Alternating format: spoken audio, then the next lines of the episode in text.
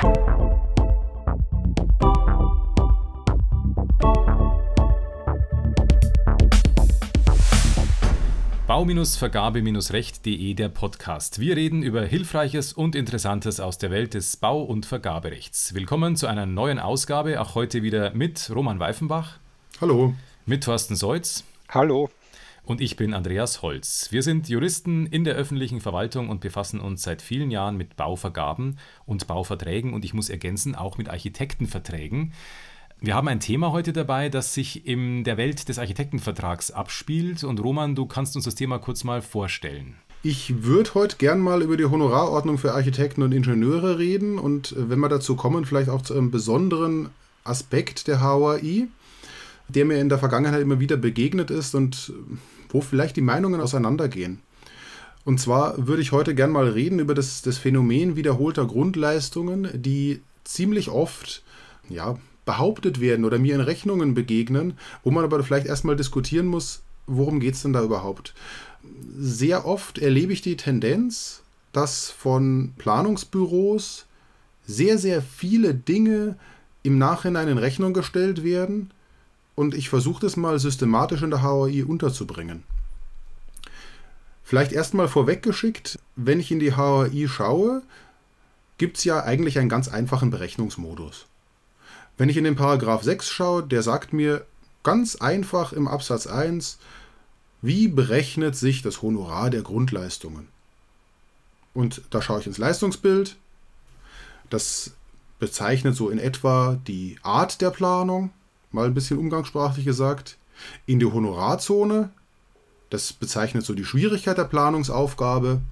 Und als drittes in die Honorartafel. Und in der Honorartafel bildet sich ab, ich sag mal, die Größe der Bauaufgabe, vereinfacht am Bauvolumen gesprochen.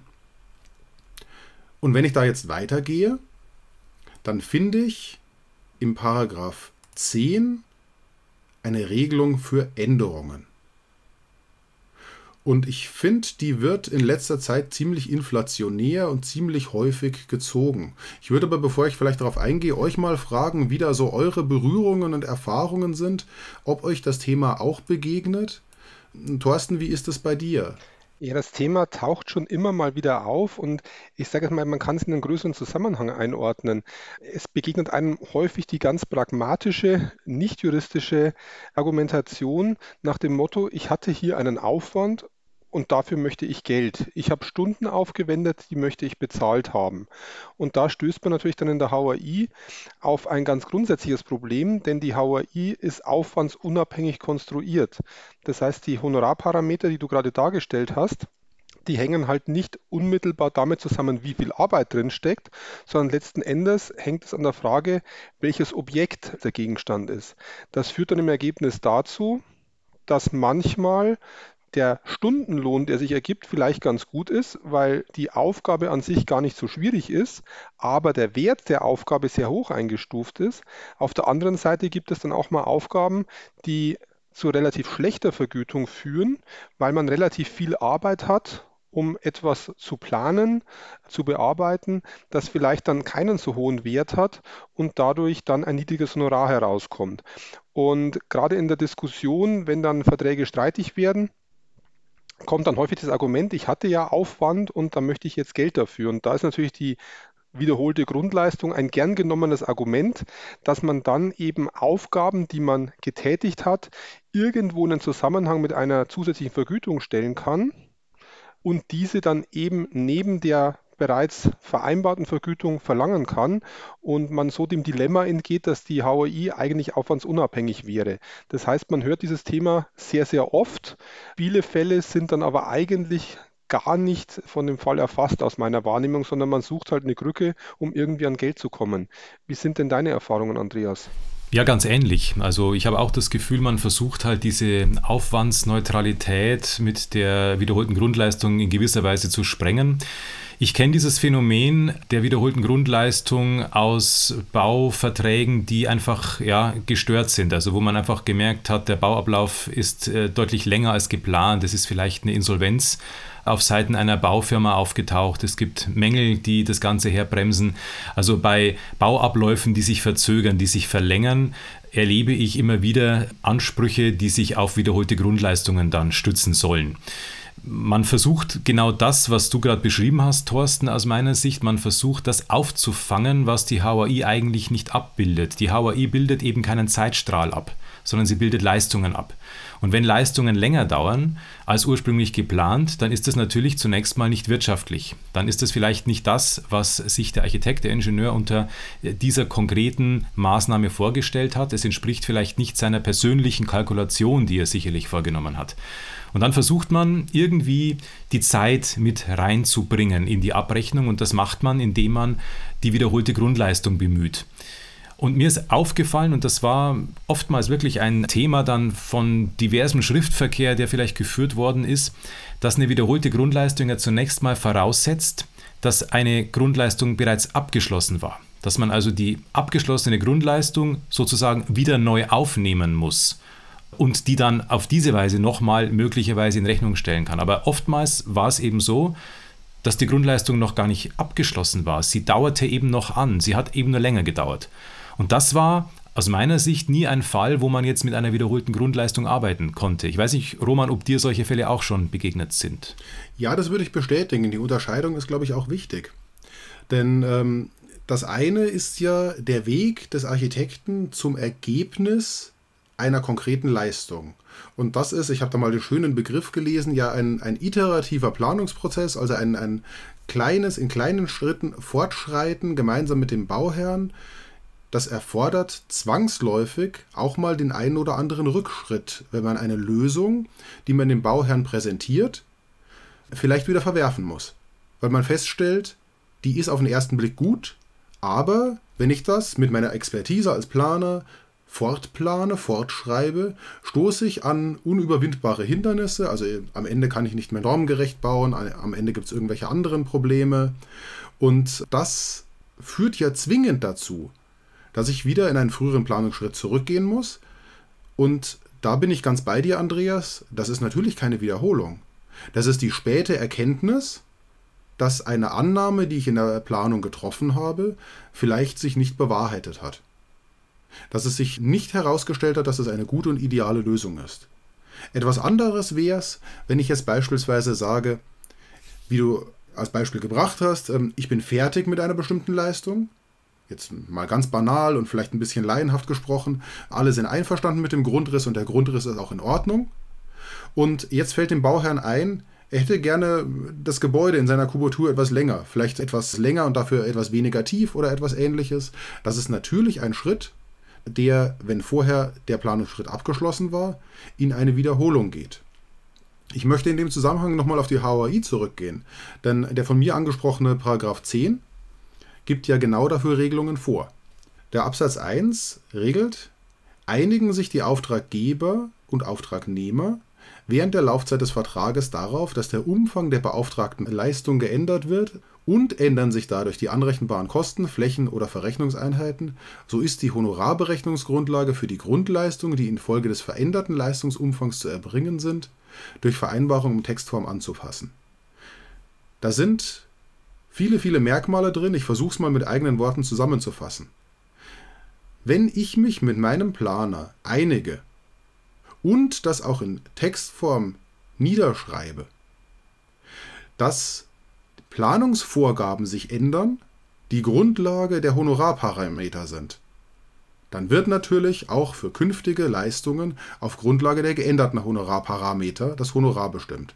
Also vereinfacht gesprochen wird das Gebäude größer, weil ich als Bauherr mir das wünsche und das mit dem Architekten vereinbare, dann ist ganz klar, dass darüber auch die anrechenbaren Kosten steigen und dass damit auch das Honorar steigt für alles, was noch geplant werden muss.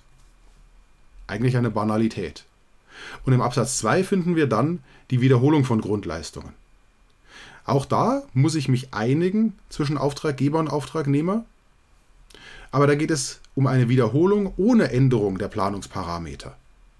Das heißt, ich sage, so banal es klingt, mach das gleiche nochmal. Und das klingt schon so absurd und ich glaube, das zeigt diese Absurdität, wie selten das auch tatsächlich vorkommt. Denn normalerweise will ich doch als Bauherr gar nicht etwas nochmal, was schon erbracht wurde. Ich würde vielleicht ganz gerne nochmal einen ganz anderen Aspekt aufgreifen. Ähm, du hast gerade schon mal gesagt, dass vielleicht irgendwas korrigiert werden muss. Und das ist, glaube ich, auch nochmal eine ganz wichtige Abgrenzung. Es kann durchaus sein, dass etwas nochmal gemacht werden muss, weil es vielleicht nicht gut oder nicht richtig gemacht wurde. Das heißt jetzt nicht, dass ein Architekt oder Ingenieur etwas ja, nochmal machen muss, nur dann, wenn es falsch war, sondern es kann auch dem Planungsprozess innewohnen, dass man im iterativen Prozess sich vorantastet. Aber immer dann, wenn die Leistung die erbracht wurde, noch nicht vollständig mangelfrei war im Architektenvertrag, dann muss die Leistung natürlich nachgebessert werden und dann handelt es sich dabei natürlich auch um keine vergütungsfähige wiederholte Grundleistung, zusätzliche Leistung, was auch immer, sondern dann ist es einfach nur Mangelbeseitigung. Das heißt jetzt nicht im Umkehrschluss, dass es immer Geld gibt, wenn es kein Mangel ist. Das darf man, glaube ich, nicht falsch verstehen. Aber jedenfalls dann, wenn was mangelhaft war, gibt es auf keinen Fall Geld. Und Jetzt kommen wir zu deinem Punkt zurück. Ich glaube, die Fälle, in denen wirklich der Auftraggeber etwas wiederholt haben möchte, das genau so schon passiert war, er jetzt aber merkt, dass es ja nochmal passieren soll, das ist eigentlich ein ganz seltener Fall, bei dem einem selber auch ein bisschen die Beispiele ausgehen, denn ich lande tendenziell eher im Absatz 1, wenn ich sage, gehe in der Planung zurück, dann will ich irgendwas anders haben. Aber zu sagen, mach das gleiche nochmal, obwohl es bereits richtig war, wenn ich es so ein bisschen flapsig ausdrücke, ist tatsächlich eigentlich ein Fall, der nicht so häufig vorkommt und logischerweise auch nicht vorkommen dürfte. Ich habe jetzt gerade mal so ein bisschen nebenbei Grundleistungen mir durchgelesen, die in der Anlage 10 in der HAI drinstehen und auch überlegt, was kann man da eigentlich wiederholen? Also was wäre da so ein Fall? Ich bin jetzt mal gestolpert über das gemeinsame Aufmaß mit den ausführenden Unternehmen, Leistungsphase 8 könnte vielleicht so ein Fall sein, wo man sagt, man hat das Aufmaß schon mal gemacht mit den Unternehmen, dann stellt sich raus, dass vielleicht von irgendeinem Unternehmen falsche Angaben gemacht wurden, dass da vielleicht irgendwelche Unterlagen falsch eingereicht worden sind. Und das stellt sich erst nach einer gewissen Zeit raus. Vielleicht wäre das so ein Fall, wo man sagt, man wiederholt es dann nochmal. Da ändert sich keine Leistung, da hat man nichts zusätzlich beauftragt, sondern eben festgestellt, da ging was schief. Aber auch da stellt sich gleich wieder die Frage, hat vielleicht auch der Architekt an der Stelle irgendwas falsch gemacht? Also ist es vielleicht deswegen nicht richtig gemacht worden, weil man vergessen hat, die korrekten Unterlagen zu prüfen oder zu fordern? Also man kommt da schon sehr schnell so ein bisschen ins Schlingern, wenn man sich überlegt, was ist eigentlich eine typische wiederholte Grundleistung? Ich weiß nicht, Roman, hast du eine in der Praxis mal erlebt, wo du gesagt hast, das ist tatsächlich mal berechtigt gewesen? Also echte wiederholte Grundleistungen kann ich mir sehr, sehr schwer vorstellen. Und ich finde jetzt spontan, äh, auch wenn ich länger drüber nachdenke, eigentlich keinen Fall. Ich kann versuchen, Dinge zu konstruieren oder Dinge zu schildern, wo ich der Meinung bin, das sind keine wiederholten Grundleistungen. Da ist immer beliebt, Thorsten hat es schon angesprochen, die erneute Ausschreibung nach Kündigung.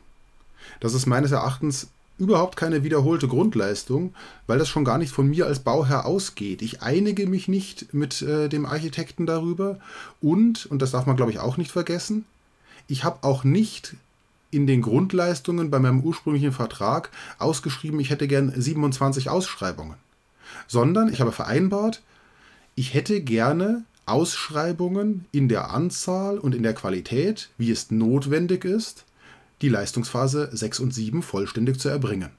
Also so, dass ich am Ende Bauunternehmer habe, die meine gesamte Leistung erbringen. Und wenn davon einer kündigt oder davon einer in Insolvenz verfällt oder ich einem kündige, weil der mangelhaft leistet, dann ist es meines Erachtens keine wiederholte Grundleistung, sondern dann ist es ein ich sag mal, ein gewöhnliches Rauschen in der Ausführung eines Bauvertrags, dass erforderliche Leistungen ausgeschrieben werden und ausgeschrieben werden müssen. Und das kann sich faktisch natürlich dazu entwickeln, dass gleiche LV-Positionen nochmal an den Markt gebracht werden müssen. Aber es ist nicht die Grundleistung, die sich wiederholt, sondern ich würde sogar noch weitergehen. Die Leistungen zur Ausschreibung von Bauleistungen durch den Architekten, die können nicht abgeschlossen sein, bevor nicht alles auch wirklich erbracht ist, weil erst dann der Architekt weiß, dass wirklich alle Leistungen ausgeschrieben waren. Sprich, bis zur Abnahme des letzten Gewerkes kann es immer zu der Notwendigkeit kommen, dass fehlende Leistungen oder ergänzende Leistungen oder auch Leistungen, die weggefallen sind wegen des Ausfalls eines Auftragnehmers, noch ausgeschrieben werden müssen. Also klassischer Fall, der das nicht wäre. Jetzt stelle ich mir aber die Frage umgekehrt. Thorsten, du hast vorher so schön die Aufwandsneutralität gebracht, das ist auch völlig richtig. Gibt es Grenzen? Also jetzt stelle ich mir vor, ich habe aus welchen Gründen auch immer eine gewaltige Kündigungswelle auf einer Baustelle. Die Hälfte der Gewerke kündigen. Mitten in der Ausführung. Alles muss neu ausgeschrieben werden. Also mit dem 10 kriegen wir es nicht hin. Hast du eine Idee? Ja, eine Idee schon. Wir haben ja immer noch das Instrument des 313 im BGB, die Störung der Geschäftsgrundlage. Ich sage jetzt mal, das ist dann irgendwann die Allzweckwaffe, wenn einem gar nichts mehr einfällt. Und diese Thematik kann vielleicht irgendwann mal greifen, aber ich bin jetzt auch wieder sehr, sehr vorsichtig, weil auch das ist ein Paragraph, der in letzter Zeit in anderen Bereichen, siehe Corona, siehe Ukraine-Krieg, inflationär gebraucht wird, auch in Situationen, wo aus meiner Sicht teilweise sogar abwegig ist, dass er einschlägig sein könnte. Aber ich kann mir schon vorstellen, dass es Abläufe in der Planung gibt, die so abstrus laufen, dass man darüber nachdenken kann, dass das zu Ansprüchen führen kann. Aber die Schwelle dafür ist enorm hoch.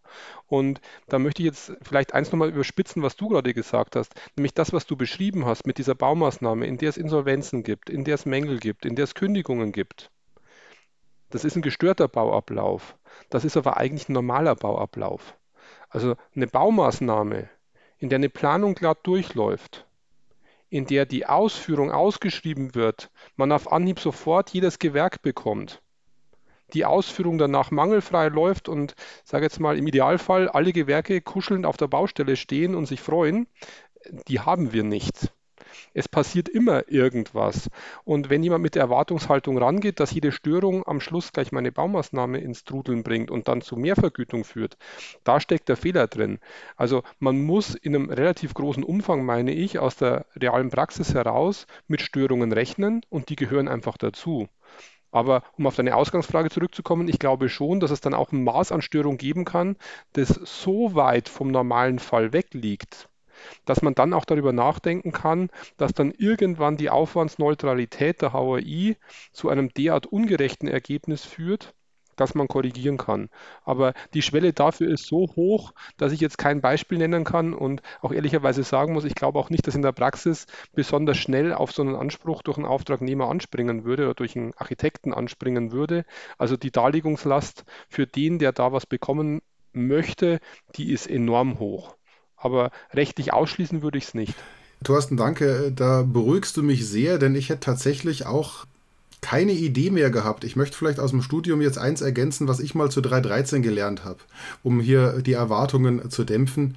3.13 ist dem BGH vorbehalten der Rechtsanwender kann davon die Finger lassen. Ja, also eine wirklich sehr spannende Diskussion mit sehr vielen offenen Fragen. Und jetzt, liebe Hörerinnen und Hörer, sind Sie mal am Zug. Kennen Sie denn Fälle einer wiederholten Grundleistung, die funktioniert hat? Kennen Sie vielleicht Fälle eines Anspruchs nach Paragraph 313? Vielleicht sind Sie selbst Architekt oder Ingenieur und haben das schon ein paar Mal erlebt.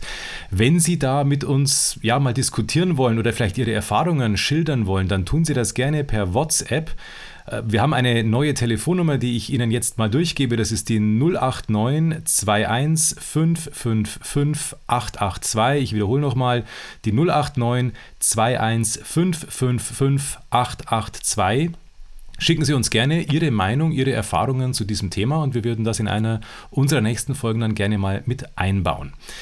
Ansonsten war es das für heute. Beiträge zu diesem und zu vielen anderen Themen finden Sie unter bau-vergabe-recht.de. Anregungen und Themenvorschläge gerne per E-Mail an podcast.bau-vergabe-recht.de. Und wenn Ihnen unser Podcast gefällt, dann freuen wir uns auch über eine positive Bewertung in Ihrer Podcast-App. Danke fürs Zuhören und bis bald. Bis bald.